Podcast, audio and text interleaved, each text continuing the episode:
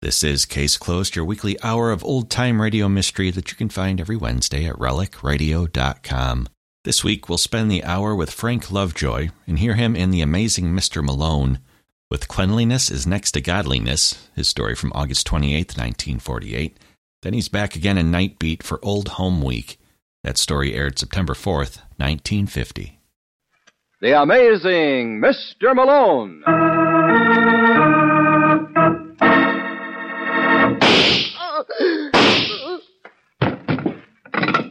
Operator. Operator, get me the office of John J. Malone.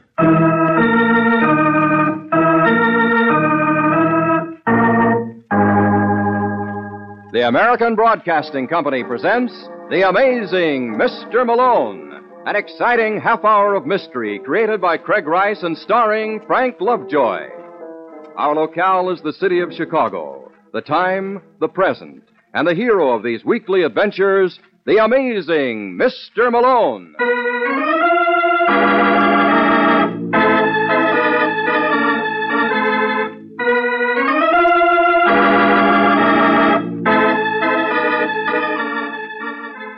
Malone is the name, John J. Malone, attorney and counselor at law. And tonight I'd like to turn the spotlight on the old cliche cleanliness is next to godliness. As a case in point, I give you Tony Milano.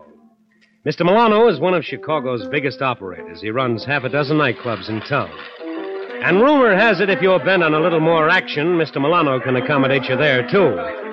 Of course, to run an enterprise of this kind, he needs help. And that's where Georgie Kelk comes in.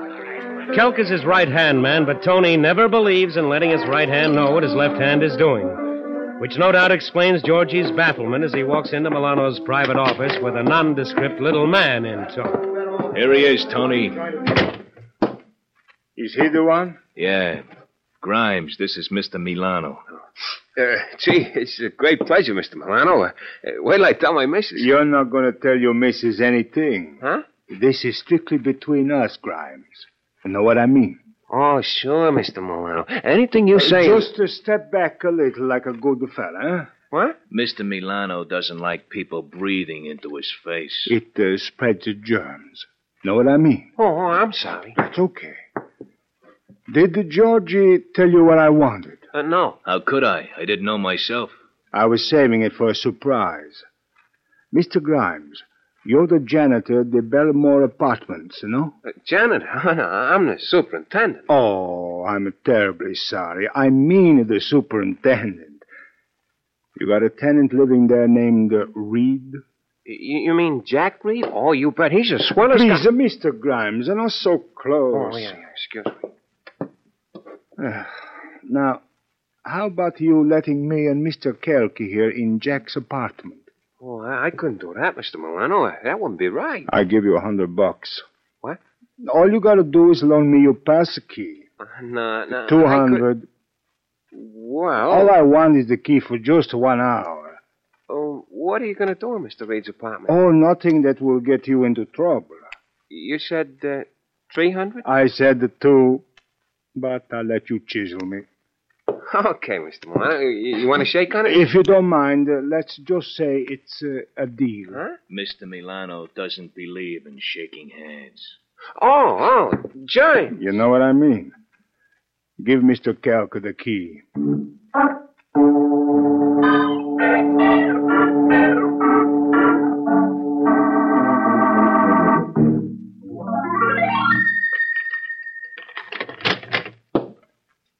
Hey, Mr. Reed does all right for himself.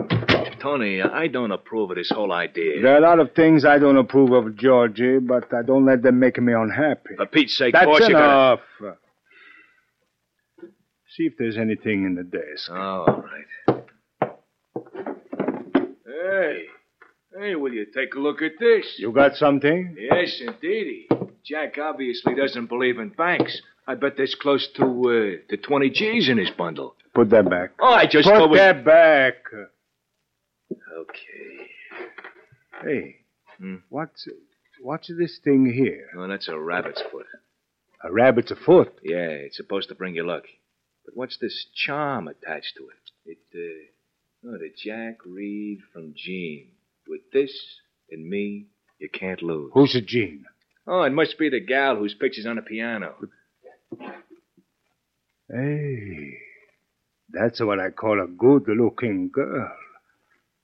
Find out. Who she is and where she lives. Yeah.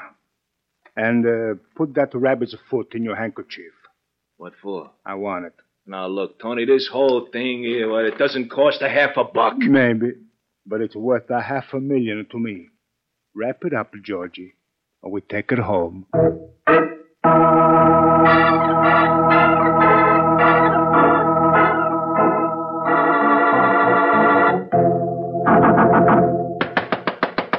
Tom?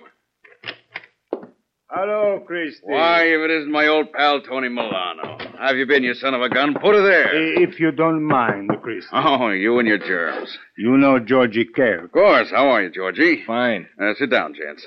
You, uh, you're not uh, busy? I'm never too busy for you, Tony, but you know how it is. When you're a politician, your time isn't your own. You're always out slaving for your constituents. Slaving for Christie. Yeah, Uh, what's the matter? Anybody giving you trouble? yeah. Who? You just say the word Jack and. Reed. What? I said the Jack Reed. He opened up a place two blocks from mine. Oh, well, I'll take care of that. Well, I'll shut him up so fast that. Who do you think you're kidding? Well, I, I don't understand. Reed couldn't operate five minutes without you. Are you insinuating that. Oh, now, now, cut it out, Tony. You know, if someone was to walk in now, they wouldn't realize you're kidding. I'll tell you what we'll you do. ain't gonna do anything, uh, Christie. When I buy somebody, I expect him to work only for me.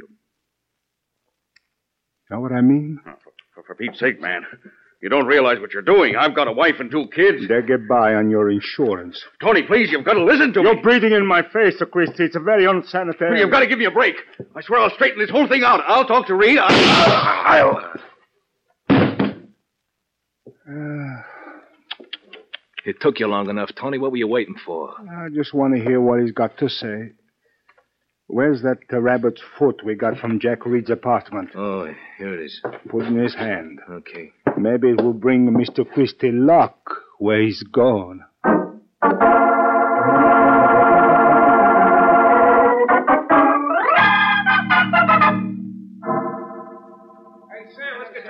Ah, you got that step all wrong, Marge. I'll show you. Hey, Rex, give me the wang wang blues. I want to show Marge that break. Now watch, honey.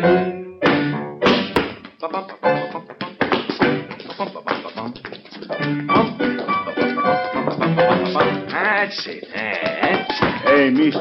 Go away, but I'm busy. Now watch, Marge. Ha-ha. Mister. Are you still here? Oh. Oh, I'm sorry, Mr. Milano. I I didn't recognize you. That's all right. You got a girl singer in the show named uh, Jean? Gene Patterson? Yeah, that's the one. She around? Yeah. Uh, would you like me to show you her dressing room? I appreciate it. Oh, that's okay, Tony. What? Oh, I. I mean, Mr. Milano. Say, uh, you wouldn't have a spot for a hoofer in one of your clubs, No. would you? I just thought I'd ask. No harm trying, you know. This it? Uh, yeah, yeah. Uh, hey, Gene! Gene, uh, you decent? What do you want? Uh, you got company. Just a second. Hello? Who are you? Tony Milano. Well, I'm glad to be of some service, Mr. Milano. Hey, Rex, wait a minute. I want to see you. Well, you. You're gonna invite me in? Why should I? Well, it's awfully drafty standing here. You know, that's how most people catch a cold. What do you want, Mr. Milano? Just to get acquainted. You see, I saw your picture somewhere, Jean. Gee, You can call me Tony. not really. What's the matter, Jean? Don't you want to be my friend? Well, it's a wonderful offer, Mr. Milano, but you see, I already got one. Oh, you mean uh, Jack Reed? Who told you about me and Jack? I got his spies. Well, I don't know where they pick up their information, but apparently it's from a reliable source. So you see, I... We can't be friends. I'm terribly sorry, Mr. Milano, but if you care to leave your name and address... You will let me know if there's an opening. Well, I wouldn't hold my breath if I were you. Oh, that's all right. When I see something I like, I'm a very, very patient man. Goodbye, Jean. Don't forget. Don't forget to give me a call.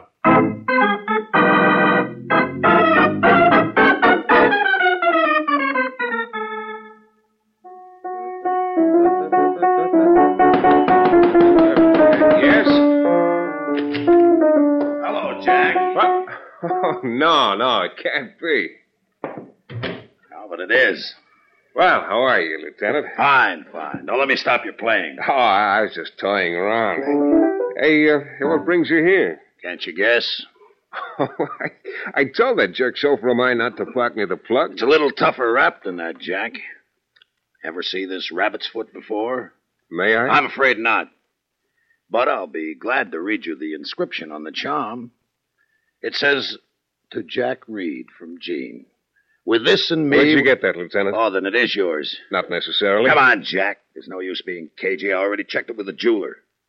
He told me it was bought a couple of weeks ago by a girl named Jean Patterson Where'd you find it? in the one place we shouldn't. You know Chuck Christie? The boss of the Pelham district? Yeah, only Mr. Christie just got himself a new territory. I think we've had enough riddles for tonight. He was murdered at five o'clock this afternoon. Well? Oh, Well, right near the body, we found your trinket.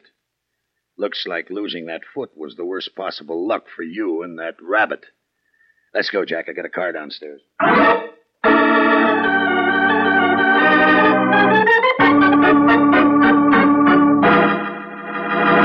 You are listening to the amazing Mr. Malone.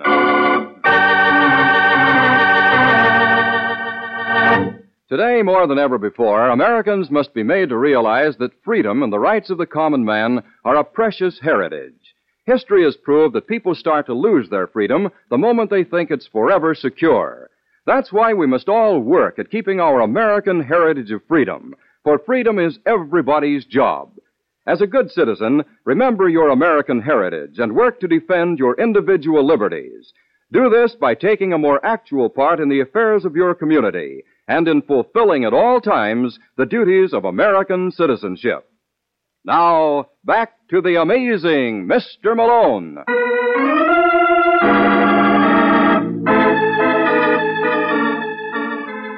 And that's where yours truly got into the act and without even seeing the script. But six hours after the arrest of Jack Reed for the murder of Chuck Christie, I was pounding the pillow at home. I was right in the midst of a horrible nightmare. An ape like face was bending over mine, tickling my throat with a razor. And suddenly I made an interesting discovery. It was no dream. Come on, Malone. Get up. You're uh, asking the impossible, comrade. If I ever moved now, I'd be minus a head. And you know something? I'd look better without it. You put that razor away. Do I look weak minded? You don't expect me to answer that while you're caressing my throat. Well, you shouldn't blame me, Malone. I know. I got the skin you love to clutch. Say, you're a regular vaudeville show, ain't you? Yeah, ain't I? What's your name, friend? Rube Gelder? Rube Gelder? Yeah. I work for Jack Reed. You know him? I know him. Well, early tonight, the police picked him up for the murder of Chuck Christie. The politician? Yeah.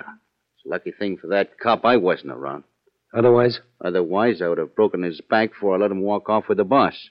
what's this all got to do with me? Well, I love that guy. When Jack says to me, Rube, go out and get a lawyer. You decided to give me the business. Yeah. They say you're the best mouthpiece in Chicago. Though it don't seem possible. It isn't. Well, we'll soon know. Now, I'll tell you what you're going to do. You're going to get dressed and go down to see Jack, and you're going to get him out. Am I? Well, you'd better. Did it ever occur to you once I'm out of your sight, I might tell this story to the police? And did it ever occur to you that it might occur to me to visit you some other night with this razor? Only next time I might not bother to wake you up. I see what you mean. Then what are you waiting for, Malone? Get going.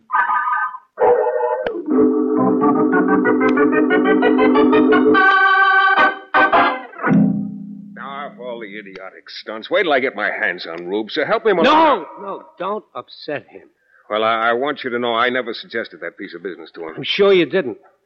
What a schmo. He seems awfully fond of you. He's nuts. I don't know why I keep him around. I, I'm sorry you got in your hair, Malone. That's all right. Lieutenant! What are you calling him for? I thought you were ready to go. Don't you want me for a lawyer? Sure, but I Oh, figured. forget it. No. Did you kill Christie? Why should I? But the police have a pretty convincing theory. They believe Christie was selling you protection for your club. So? So maybe Christie was told to close you up. By whom? Tony Milano. Why couldn't Tony have killed Christie? Well, he could have. Only there are a couple of things that argue against it. One, Tony had Christie in his hip pocket. You don't generally destroy what you control. There's even a stronger argument than that. What? The rabbit foot they found near Christie's body. Now, that's a frame. You generally carry it with you? No, I don't believe in that stuff. Last I saw of it, it was in my desk. Anybody else have a key to your apartment? Nope. Oh, that's just dandy. About this gal who gave you the rabbit's foot. What's her name? Jean Patterson. You think this Jean might... No, no, I want her kept out of this, Malone. You're asking the impossible, She's Jack. got nothing to do with this. Suppose you let me decide that for myself. Lieutenant! I want out!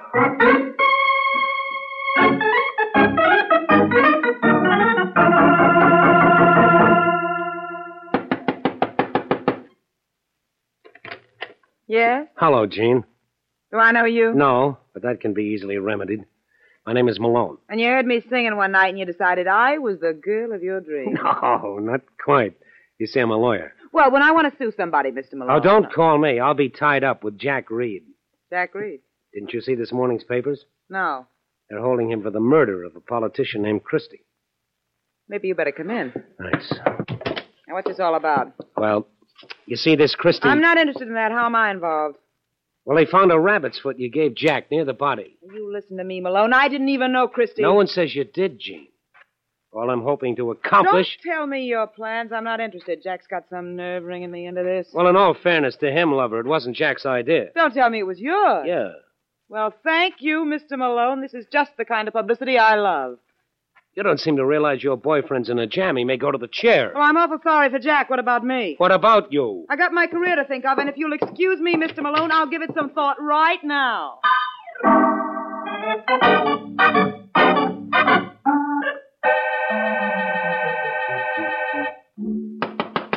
All right, all right. Take it easy.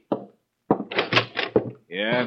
Is Mr. Milano in? Oh, you're Gene Patterson, aren't you? Would you mind telling Mr. Milano I'd like to see him? He isn't here. Well, when do you expect him? Uh, never. Now, if I were you, sister, I'd... eh, Who is it, Georgie? It's nobody, boss. I'll it's be right... me, Tony. What?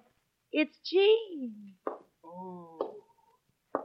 Hello, Miss Patterson.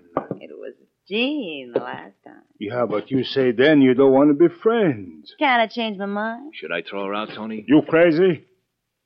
Jeannie, come on in. Thanks.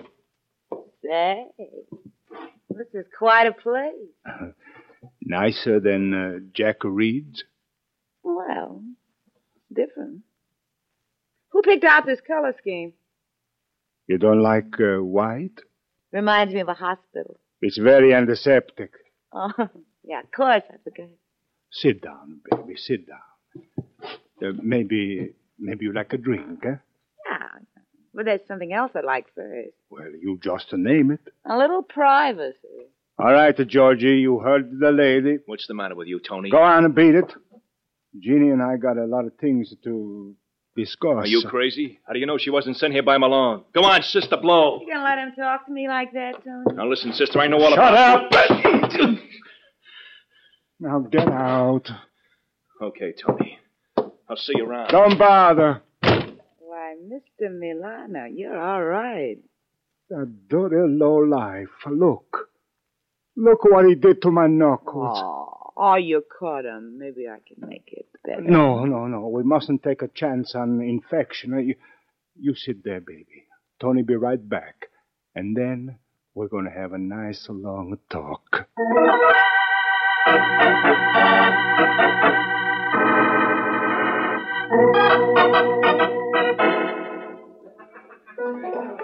Hey, Sally, is he judging? Oh, never mind. Hello, Rube. How can we talk, Malone? What's wrong with this? Well, uh, I did like you told me. I followed that Jean Patterson, and where do you suppose she went? Where? To see Tony Milano. Tony Milano? You sure about that, Rube? I swear on my mother's grave. I wonder where they first met. Well, it couldn't be so long ago. Jean's been going with Jack ever since she came into Chicago. What happened? Well, they got along swell. The boss was nuts about her. I mean, in Milano's apartment. Oh, well, how should I know? I'm no peeping Tom. Oh, yeah, a couple of minutes after she walked in, Georgie Kelp came out. Tony's boy? Yeah, uh, he was rubbing his jaw. Sounds like they might have had trouble. Well, what do you think, Malone? You did all right, Rube. Let's hope I can do as well.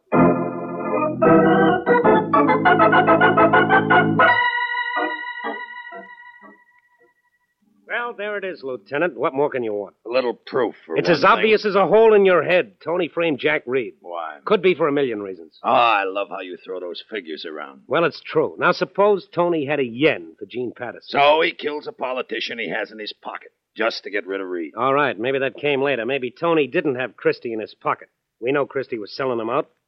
How do we know that? Well, Jack was still operating. He couldn't do it without Christie's help. You're changing horses in midstream. Yeah, yeah. Well, the more I think about it, I bet it's the real reason. Milano had an exclusive on Christie's services. When Christie double crossed him, Tony put him away. And what about that rabbit's foot? I don't know where Milano got his hands on that, but if you work hard enough, you'll find the answer. You're amazing, Mr. Malone. oh, am I? Yeah, you're making sense for a change. And you believe my client was framed? Yeah, the only thing that bothers me is how to prove it. Well, Georgie Calc must have been along with Tony at the time of the killing. You don't think Georgie'd talk? He might if you staged it right. What do you mean? Let Jack Reed go. Are you stark raving? It's our only chance. What do you think will happen when Tony finds out the police no longer suspect Jack Reed? What? I don't know either. Let's find out.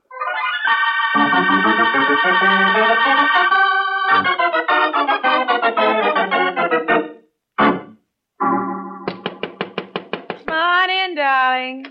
I'll be ready in just a minute. Hello, Gene. Jack. What's the matter? Aren't you glad to see me? Well, of course, darling. It's just. Well, it's such a surprise. Well, that Malone's quite a lawyer. Then they know you didn't kill Christie. That was my impression. Well, who did? What's the matter, Gene? You thinking of hedging again? I don't get you, Jack. I heard about you and Mr. Milano. You what? Mm-hmm. Rube filled me in on the gory details. Oh, listen, Jack, you gotta believe me. I was only doing it for you. Oh, Baby. I mean it. I thought I could trap Tony into making some admission. I gotta hand it to you, Gene. That's a that's a nice piece of ad libbing. Darling, when I cross you. You'd cross your own grandmother if you thought it'd do you any good. What are you gonna do now, baby? It's only a question of time before they pick up your new meal ticket. You think you're so smart. Well, Tony's twice the man you Good are. for him. You think he's gonna take this laying down? No, what's he gonna do? You just watch and see, Mr. Reed. You just watch and see.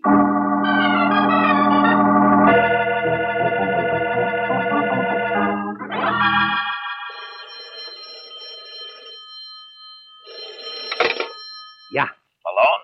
Uh huh. Brooks. I never would have known. How we doing, Lieutenant? Great. What do you mean? That plan of yours is working like a million.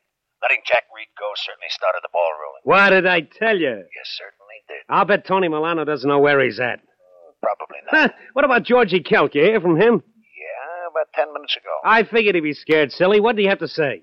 Not very much. Why won't he talk? Two reasons. One, he ain't in the mood. Two, he's got a bullet through his head. I want to see you, Malone.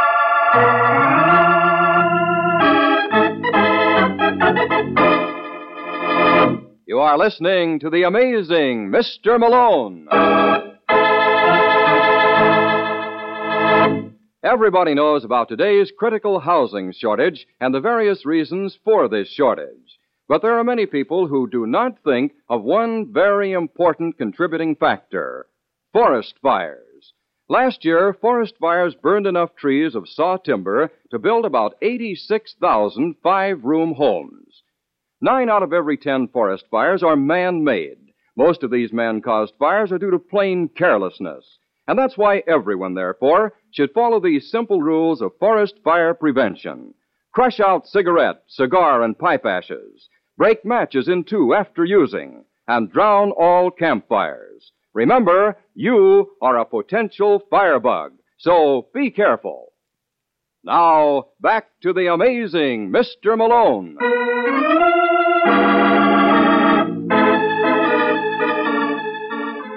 Twenty minutes later, I was down at headquarters. When I walked into Lieutenant Brooks' office, the first one I noticed was my client, Jack Reed. He didn't say anything. He just shook his head sadly and motioned toward the desk. And then I saw Brooks. It's lucky I did, because he was sighting a revolver at me. Well, if it isn't the amazing Mr. Malone. I got a good mind. You haven't got a good mind, and put down that gun. If you had any brains, I swear I'd blow them up. What happened? You tell him, Jack. Well, I uh, I went up to Georgie Kelk's place about 8.30 tonight. Now, what did you do that for? I told you to stay away. Yeah, I I see now it was a mistake. Anyway, Georgie was certainly surprised. I think if I'd had five minutes more, I would have gotten the whole story. Well? Well, suddenly the door opened. All I saw was an arm and a gun. I yelled to Georgie to get down, but I was a little late. There was a shot. A second later, someone tossed that rod into the room and almost brained me. That the gun there? Yeah, want to see it? Yeah, what about the. Fingerprints. Nary a one. It's as clean as a baby's thoughts. Whose gun is it? Mine? What? Yeah, yeah, it's an old one I had in my apartment. Well, how did it. Well, how did my rabbit's foot get near Christie's body? Here we go again. Listen, Lieutenant, you looked into that angle? Uh huh. What's the story? The superintendent of the house, a boy named Grimes, has the only passkey. You think this Grimes might have done business with Tony Milano? We're checking that now. Well, when you finish, give us a call. We'll be over at Tony's.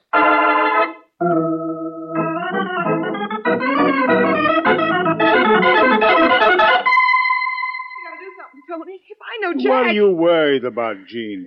I know Jack, too. But you don't understand. Malone got him out. He's a pretty good lawyer. Now you listen to me, Doc. You got nothing to worry about. Didn't Tony say he'd take care of you? I know you will, darling. It's only that. Yes. Hello, Tony. Malone. Jean and I was just talking about you. Well, I appreciate that. You know Jack Reed, don't you? Jack. Sure. How are you, fellow? He's the boy, Malone. I'm a water boy. Uh, where were you around 8.30 tonight? Why? That's the time Georgie Kelk was murdered.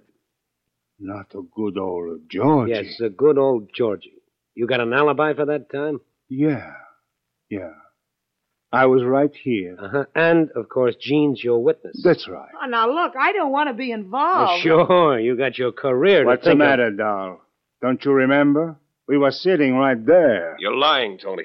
You sound like you can prove it, Jack. I can't. He's the one who shot Kelk. You're out of your mind. You didn't see his face. No, I didn't have to. You see that bandage he's got on his knuckles?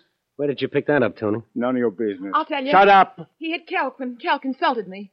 I didn't think that was possible. Go on, Jack. What about the bandage? Well, when he tossed the gun into the room, I noticed. You're it. a liar. I don't think so. Whoa! Come in, Lieutenant. How did you make out? Couldn't be better. Superintendent admits he sold Tony here the use of the passkey for 300 bucks. What do you say, Milano? Nothing until I see a lawyer. What's wrong with me? You mean. You mean you take my case? Well, it all depends. I think I could get you off for Georgie's murder. Are you out of your mind, Malone? Don't you think I can, Jack? No. Ah, you're just saying that because you killed him. He what? Let's have that again. What for, Jack? You got it the first time. You killed Georgie Kelk.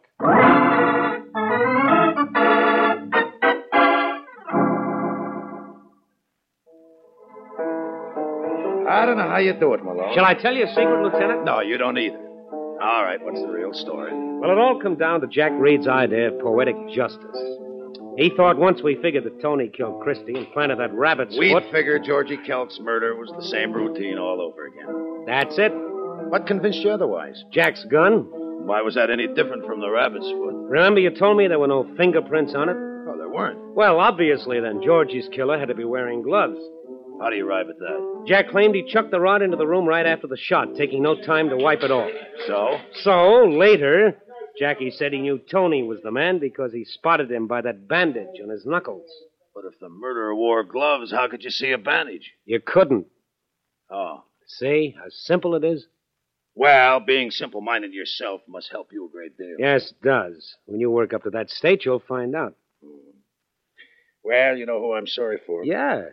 Jean Patterson. No, I wasn't thinking of her. Well, I was. Ah, poor girl.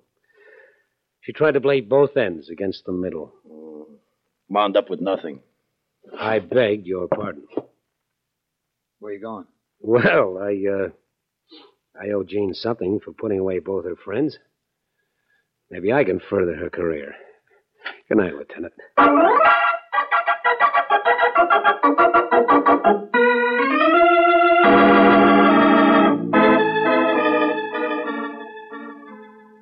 Ever hear the story of the blase character who thought nothing could surprise him until he tried murder and he was shocked to death?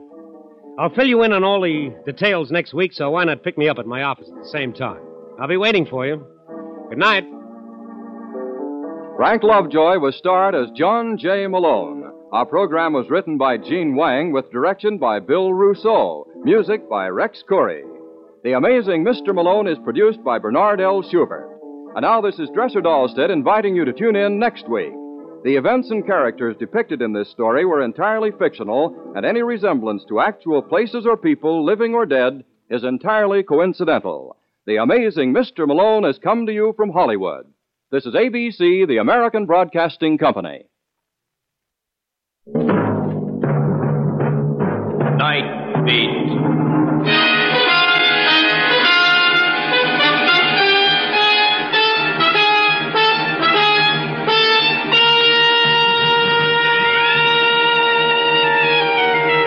Hi, this is Randy Stone. I cover the night beat for the Chicago Star. Stories start in many different ways. This one began with a girl fighting for her life in the rapids of a rushing stream and ended in the quiet depths of a poisoned cup. Night Beat, starring Frank Lovejoy as Randy Stone.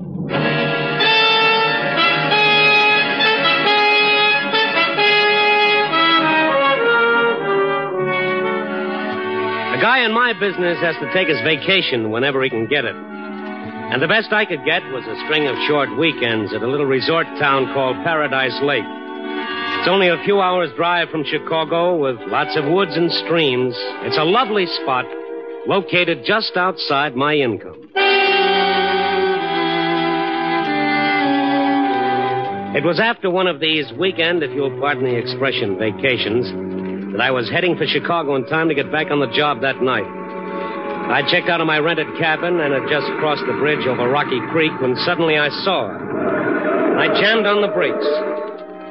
The girl lay on the edge of the road unconscious, my front wheels almost touching her. Hey, you, what's the matter? I got out of the car and ran over to her. The late afternoon sun gleamed on her wet, disheveled hair, and she was soaking wet. I could see tracks where she'd climbed up from the rapids below to the edge of the road. I chafed her wrists and slapped her hands a little. Hey, wake up. Can you hear me? What happened? Come on, baby, snap up. That's the girl. You look like you've been half drowned, beautiful. No, she's still out. Well, better get you into my chariot before you catch pneumonia. Some other car finishes you off. Up we go. Hmm. Funny how silk clings when it's wet. I went back to my cabin. I got her inside and put her on the sofa. Then I started the fire in the fireplace and got the oil stove going in the kitchen. Eagle Scout Stone was doing his good deed for the day. I'd be late for the office tonight, but she looked as though it might be worth it. Who's in there? I came out of the kitchen and saw that she was sitting up, her big gray eyes wide and a little dazed. Who are you? Where am I? Her name is Randy Stone. Drink this. What? Go on, go on. St. Bernard would have brandy, but on my salary, you'll have to settle for this. Drink it down. How did I get here? We'll exchange questions later. All right, now, down the hatch. That's the girl. Oh, I'm soaked.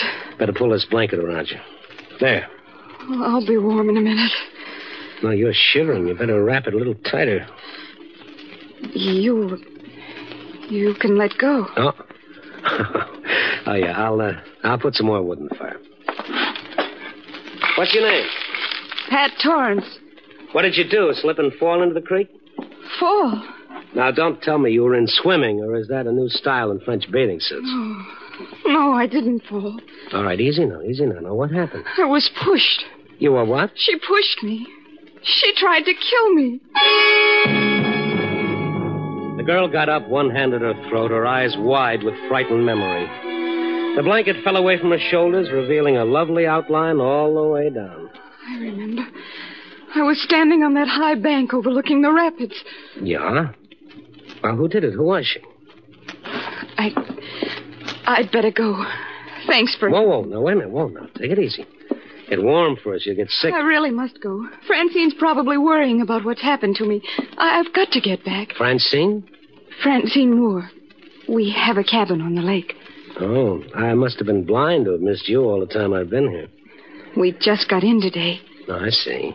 Well, whoever pushed you in certainly didn't lose any time, did she? I'd rather not talk about it. Maybe I better drive over to your cabin and get your girlfriend to bring over some dry clothes and then round up a cop on the way back. Oh, no. No, please, not the police. What's everybody got against the police? Why not? Not right now, anyway. I, I want to talk to Uncle Ben first. Her father. Uncle Ben. Well, he's really not my uncle. I mean, well, he raised me when I was a kid. I owe him an awful lot. Uh, ben who? Mason, he runs the hotel here, Paradise Inn. Wait a minute, wait a minute. You mean Ben Mason's daughter, Margaret? Why would she want to kill you? Because she hates me. Oh, I shouldn't have listened to Francine. She said I might get a chance to rest, to straighten things out in my own mind.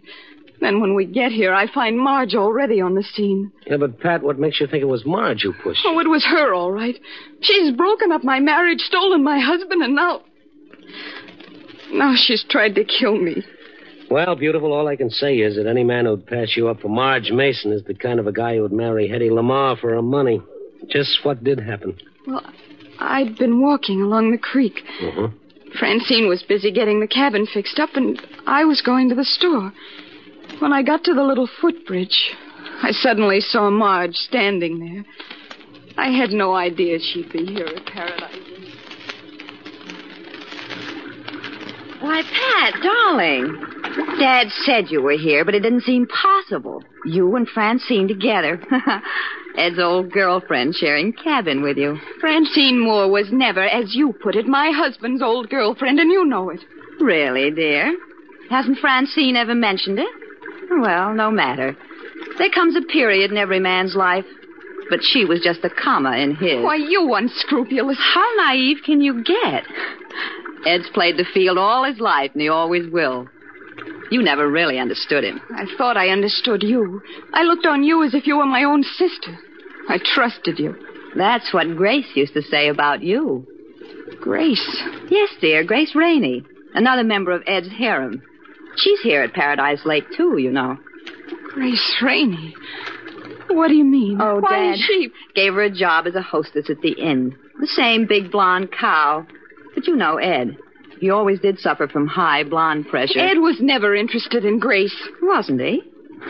Don't play innocent with me, darling.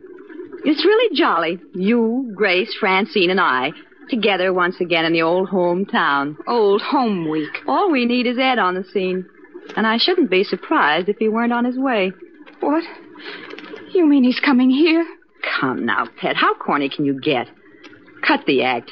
You must have known he was planning to spend a few days here. Why else did you come? To get away from him, from everything that reminded me of him. Oh, please. Why don't you do the decent thing? Call it quits. Give him his divorce. Why? So you can profit by what you've done to me? I've tried to be patient with you. I've gone a long ways to try to reason. Keep right with... on going. Don't ever let me see you again. All right, Pat. If that's the way you want it.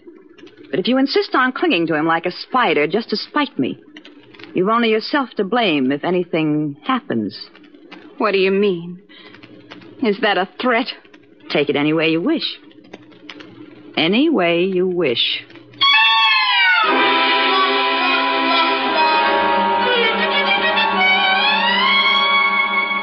And Marge just walked away and left you there? Yes. Then how could she have pushed you? Well, I, I don't know. She must have come back. There was no one else around. Well, she had the motive, I suppose, but oh, still. It's like a bad dream. To think Marge could do a thing like that. We used to be so close. We were even brought up together when we were kids. All right, now, all right. Everything will be all right. Use my shoulder if you want to. You want a handkerchief? Thanks. What did you say your name was? Randy Stone. Oh, you've been very sweet, Randy. I must be a sight to behold. Well, on the contrary, you're a sight to be held. Oh, I'll bet. That's a lousy pun, I know. anyway, this fire's nice and pleasant. Yeah, yeah. Say, maybe I better fix up something to keep you from catching cold. Oh, I'll be all right. No, no, no. I got some stuff left in the kitchen and in this bottle. I'll fix you a hot toddy. Oh, don't bother, Randy. It's no bother at all. After you drink this, I'll drive over to your cabin and get your friend Francine. All right. Uh, where is your cabin? Just past the inn across the road. Uh-huh. I'll have this ready in just a few seconds. Well. So we had some hot toddy together. I hadn't had all the ingredients, maybe, but at least the essentials were in it, and it wasn't too bad. I got her to tell me something about herself her struggles, her dreams, her telephone number. Suddenly, I realized how late it was getting. Late? Oh, golly, it is at that. Francine will be frantic. Yeah, not to mention my boss when I get back to Chicago tonight. Your boss. Yeah, the night editor. You mean you're a reporter? Any objections? Yes, you'll put this in the paper. Oh, why not? Oh, you mustn't. It'll hurt Uncle Ben. If he finds out what's happened between Marge and me, he'd be terribly upset. Yeah, well, now look, Dollface, you just watch your step and make sure you don't get any free publicity yourself in the obituary column. That'd really upset dear old Uncle Ben. Now, you sit right here until I get back. If Marge or whoever it was who pushed you in catches you alone, there's no telling what might happen.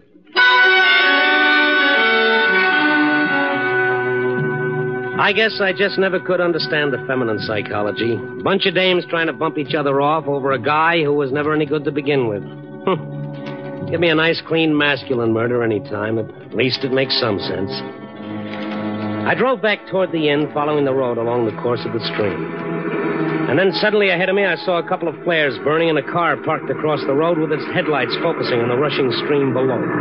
I pulled up. A big white sheriff's star was painted on the car's side. Some men were working along the edge of the stream, and a small crowd was watching. I got out, walked down the bank toward the edge of the creek. Oh, now, Grace. And there were two girls standing at the edge of the crowd. One was a tall blonde who was crying softly, and the other was Marge Mason. Hiya, Marge. Oh, Randy Stone. What's going on? They're dragging the creek. Dragging them what for? They they're trying to recover the body. The body? Whose body? A friend of ours, a girl named Pat Torrance. I see. Uh, what happened? Grace says she jumped in. Yes. Yes, I saw her. Oh, you did? When was this? Just a short time ago. I was on my way back to the inn from the store when I heard her cry out. For a moment, I could see her face through the trees as she fell in. It was Pat. Randy, this is Grace Rainey. She acts. Uh, yeah, I, uh, I noticed. Randy Stone, a reporter from Chicago, Gracie. Oh? A reporter? Couldn't you get help? Wasn't there anyone else around? No. It was so dark. I didn't see anyone. And she couldn't swim. I knew she couldn't swim. She couldn't swim. Grace can't either. Yeah, can't act either. Uh, what makes you think she jumped? This wasn't the first time she tried to commit suicide. That's right. How do you know that, Marge? Why, her husband told me, Ed. Just a week ago, he tried to persuade her to go to a sanitarium and take treatment. When did he tell you that? Why, just this afternoon. This afternoon. Marge was talking to him on the phone. I ran in and told her what had happened. It was awful. You mean talking to him long distance to Chicago? Why, no, Mr. Stone. Ed Torrance got here this morning. He's right here in Paradise Lake.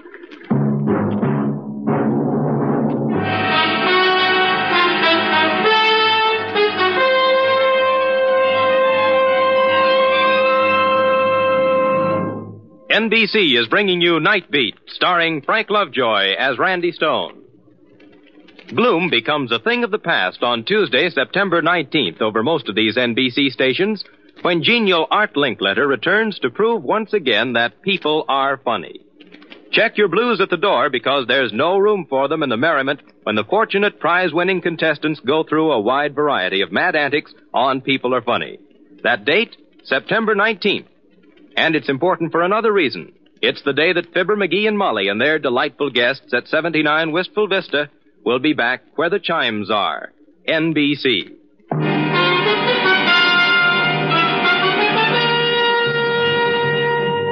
And now back to Night Beat and Randy Stone. Well, the police started dredging the creek at Paradise Lake for the body of Pat Torrance after her friend Grace Rainey said she'd seen her jump in. We stood around watching them search for the body. Grace and another of Pat's one time gal friends, Marge Mason. So many girls involved in this mix up, I was beginning to feel like a lone male at a ladies' seminary tea. I wondered if I should tell the gals that at this very moment Pat was sitting in my cabin alive and kicking. Poor Pat. Marge kept She has talking as we awful watched them drag the persecution stream. Complex. Ed said she even thought drivers were trying to run her down in the streets. Now, Why isn't Pat's husband here? Ed knows what's happened, doesn't he? Yes, Marge told him on the phone. I I don't know why he isn't. Uh, uh, say, uh, which one of those officers is the sheriff? You'll probably find the sheriff in that car up there, Mr. Stone, with the white star on the door, see? Oh, yes, yes. Thank you, Grace. Promise or no promise, I figured it was time to bring the law in on Pat's story that Marge or someone had tried to murder her. There was a solitary figure sitting in the sheriff's car, a heavy set old dame built like a battleship and a voice to match. Yeah, what is it? I'm looking for the sheriff. Have you seen. I'm the sheriff. You? Pick up your chin, mister. What do you want? Well, I, I beg your pardon. yeah, I, yeah, I know. Well, I'm not the only woman sheriff in the world, Buster. There have been others. You're a stranger here, I take it. Well, yes, yes. My name is Stone from the Chicago Star. and- Chicago Star, eh? Yeah. By thunder, every time you turn up a wet rock, you find a Chicago Star reporter underneath. Mm, I don't understand oh, what you you mean. don't, eh? Now, look, Bob. I don't know how you got here so quick, or why you think a suicide in this county is important enough for the high and mighty Chicago Star to send a reporter. out. Well, it's past. But I don't care, see? And what's more, as far as I'm concerned, you can skedaddle right back to Chicago. Uh, yes, sir. What's that? I'm sorry. I'm just confused. Now, you get no cooperation from my office, you understand? Well, frankly, no. I haven't forgotten those stories your paper printed about me during my campaign for office. Well- so I was a joke, eh? Ha! I didn't have a chance, did I? Well, now look, I'm sorry, but I personally didn't have a thing to Go do. back and tell those morons who run your paper that Dolly Maynard was elected, in case they haven't found out yet. Well, maybe it's caught I'm up with with them their lately. machine politician, and as long as I'm in office, none of their hack reporters will get a single story out of me. Yeah, and well, what's I more, do- you go back. What kind of a hen house had I gotten into here? Dames. well, I left her there sputtering, her fuse still burning. If the sheriff of Paradise Lake indicated the local level of sanity, maybe it was just as well I kept my mouth shut as Pat had asked me to. So I drove on past Paradise Inn to Pat's cabin across the road. The light inside shone through the drawn blinds. Pat's roommate, Francine, was apparently still there. I got out, walked across the road, and up the short gravel path to the cabin door. I could hear voices as I approached. Oh, how awful. How utterly awful. I know, Francine. It's hard for me to believe myself. It was Pat. Oh, I'll get it. Randy! I thought you said you'd stay put at my cabin. Oh, forgive me, Randy. I just couldn't. I got so nervous there all by myself. Come in, won't you? Oh, Francine, this is the man who rescued me, Randy Stone. Ah? Oh? This is Francine Moore, my very best friend. How many best friends can a girl have? Oh, I'm so grateful for what you've done, Mr. Stone. Pat's my dearest little old friend, and if anything had happened to her. Well, everybody else thinks something has happened to her. What? What do you mean? But when you hiked up the road, didn't you notice the crowd by the creek? Creek? No. Well, they're dragging it for your body. My. Oh, no. Oh, yes. How could you miss seeing it? I didn't come over the road. I cut through the meadow. I didn't want anyone to see me all wet. Oh. Well, what are they. I mean, what makes them think that Pat is in the. police. No, no, not me, baby. They're already looking for you. When I came by, everybody thinks you jumped in. Jumped in? Yeah. Pat, you. You didn't. Of course not. I told you how it happened. I was pushed. Mr. Oh, Stone, did anyone see her? How would they know? Well, Grace Rainey says she saw it. Oh, Grace. You mean she says she actually saw me jump in? She seems to think she did. Pat, Pat, darling, couldn't you have just slipped and thought Oh, I perhaps tell you, I was pushed. I didn't just imagine it, Francine. Why do you look at me that way? Someone did push me deliberately. Oh, now, darling, why don't you go to bed now? And in the morning, I'm sure we'll all have a more sensible outlook on everything. Listen, I'll fix you a cup of hot chocolate. Go on, dear. Go to bed. Oh, Francine, you're a love. Good night, Randy. You've been wonderful. Thanks so much for everything. Yeah, send me a medal. Good night, baby. Poor dear Pat. What does that mean? What? The way you said that. Oh, uh, come into the kitchen. Oh, the poor darling has been under an awfully severe nervous strain the past month or two. Hmm. Did you know that Ed's here, too? No. Yeah, the Don Juan husband of hers, Marge, was talking to him. Here? At Paradise Lake? Yeah. Well, why would he come here? Well, he probably heard it was open season on Dames. Oh, no, now seriously. Well, Pat seems to think it might be on account of Marge. That's strange. Hmm. Oh, uh, would you like some hot chocolate? No, thank you. No, thank you. I, I better be on my way now that Pat's in good hands. Nice to meet you, Francine. See you again sometime, I hope. Well, you never can tell. Good night. Goodbye, Randy, and thanks again.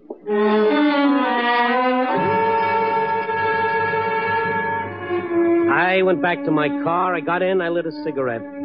I sat there for a while, wondering where Ed Torrance had been when Pat was pushed into the creek. There are a lot of things I began to wonder about Ed. What kind of vitamins did a guy have to eat to get into his league? I was about to turn on my lights and start back to the inn to find him when I saw the dim figure of a girl stealing around from the back of the cabin. It was Pat. I opened the car door quietly.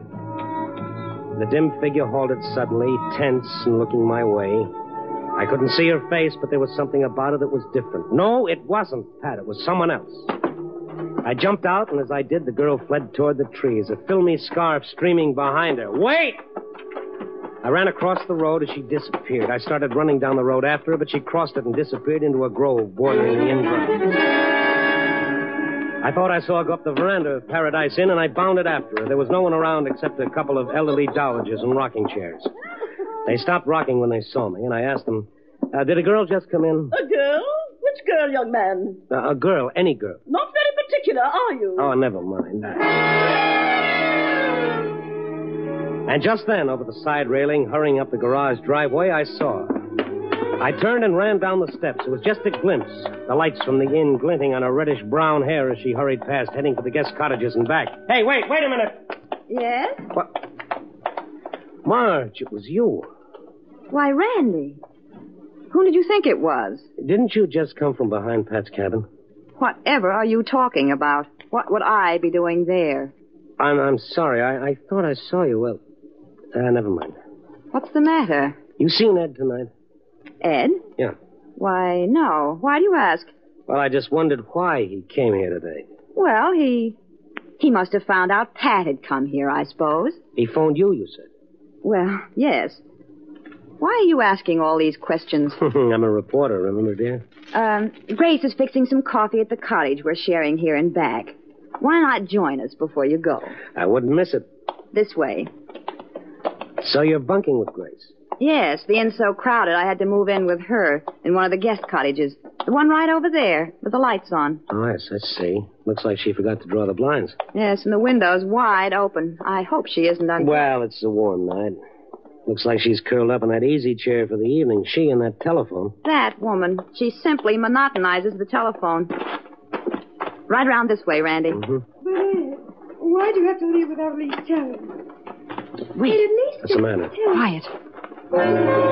Marge put her fingers on my lips, and we stood there by the cottage door motionless. You're on your way back. Grace Rainey's voice came through the open window clearly, and with every word, Margaret Mason grew more tense and strained, and her eyes more stormy. But, Ed, darling. This Ed again, this Superman.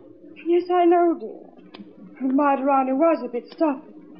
I can imagine how surprised you were when you called the cottage and she answered the phone. Why, of all the... Yes, Steady, steady, steady. Yes, I know, darling. But Francine's here, too, but what of that? All that's water in the creek, you might say. There's nothing to stop us from getting married. Married? No, dear.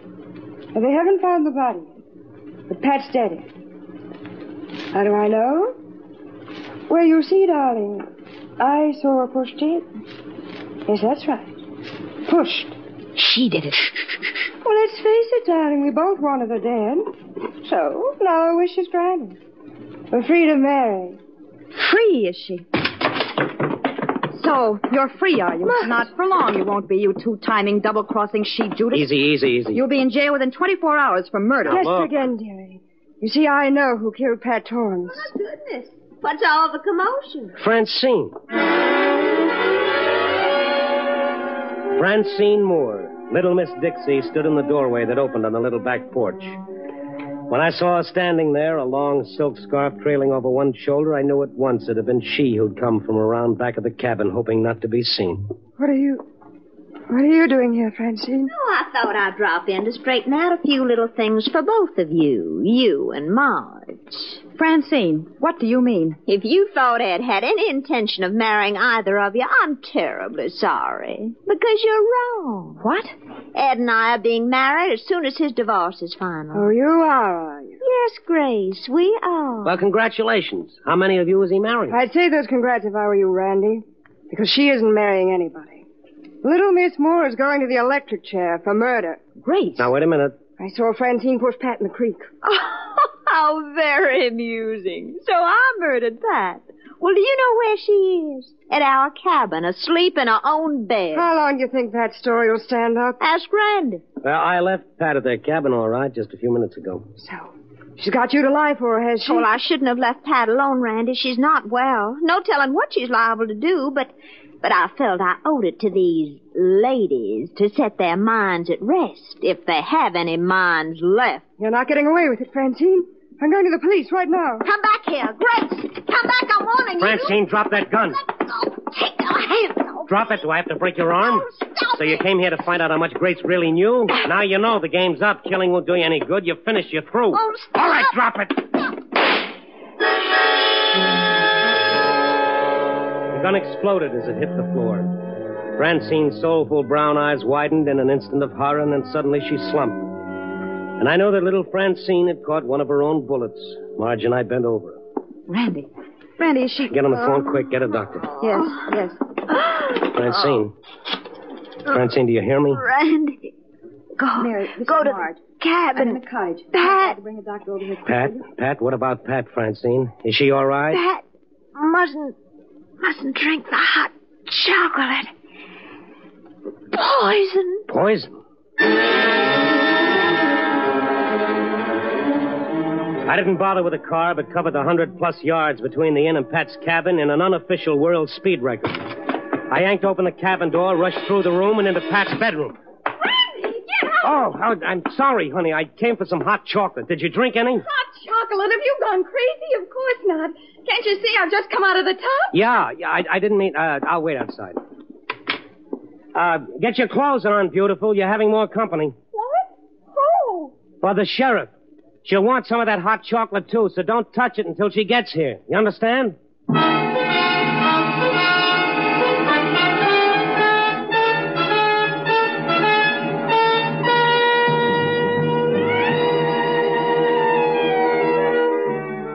Well, it's 4 a.m. in Chicago again, and tonight's story is full of women as a sultan's harem. As the French say, cherchez la dames. And on this trip, I found plenty of them, with a moral to go with each one.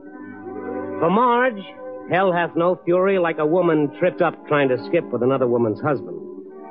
And for Gracie, gentlemen prefer blondes, on the theory, no doubt, that where there's light, there must be heat. For little Francine, well, she tried to take life cheerfully, the life that is, of anyone who stood in her way. And as for Pat, well, you don't need any moral for her. A girl with a map like she has can usually find somebody to read it. yep. Copy, boy.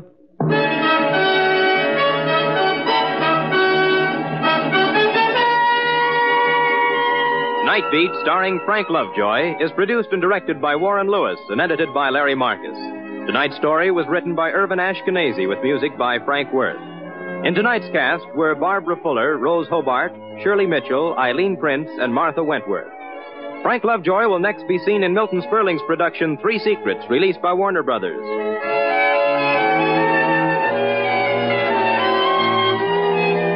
Listen next week at this time and every week as Randy Stone searches through the city for the strange stories waiting for him in the darkness.